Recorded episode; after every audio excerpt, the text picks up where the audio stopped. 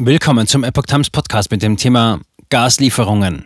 Gazprom. Russland liefert wieder Gas nach Italien. Ein Artikel von Epoch Times vom 5. Oktober 2022.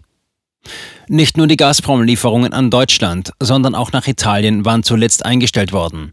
Doch das Mittelmeerland soll vom russischen Staatskonzern nun wieder Gas erhalten.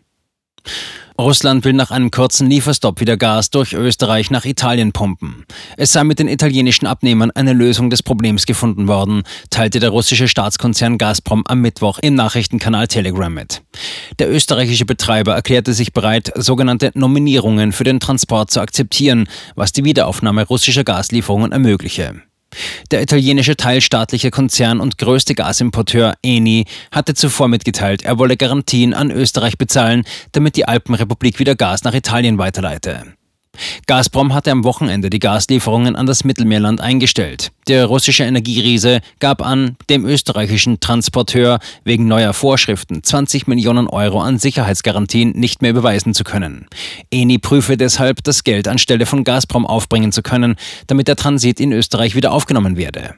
Italien erhält russisches Gas über eine Pipeline-Route, die durch Österreich führt. Der italienische Konzern sah absolut keine geopolitischen Gründe als Grund für den Lieferstopp. Vielmehr seien Probleme bei Bezahlungsdetails in Rubel oder Euro aufgetreten.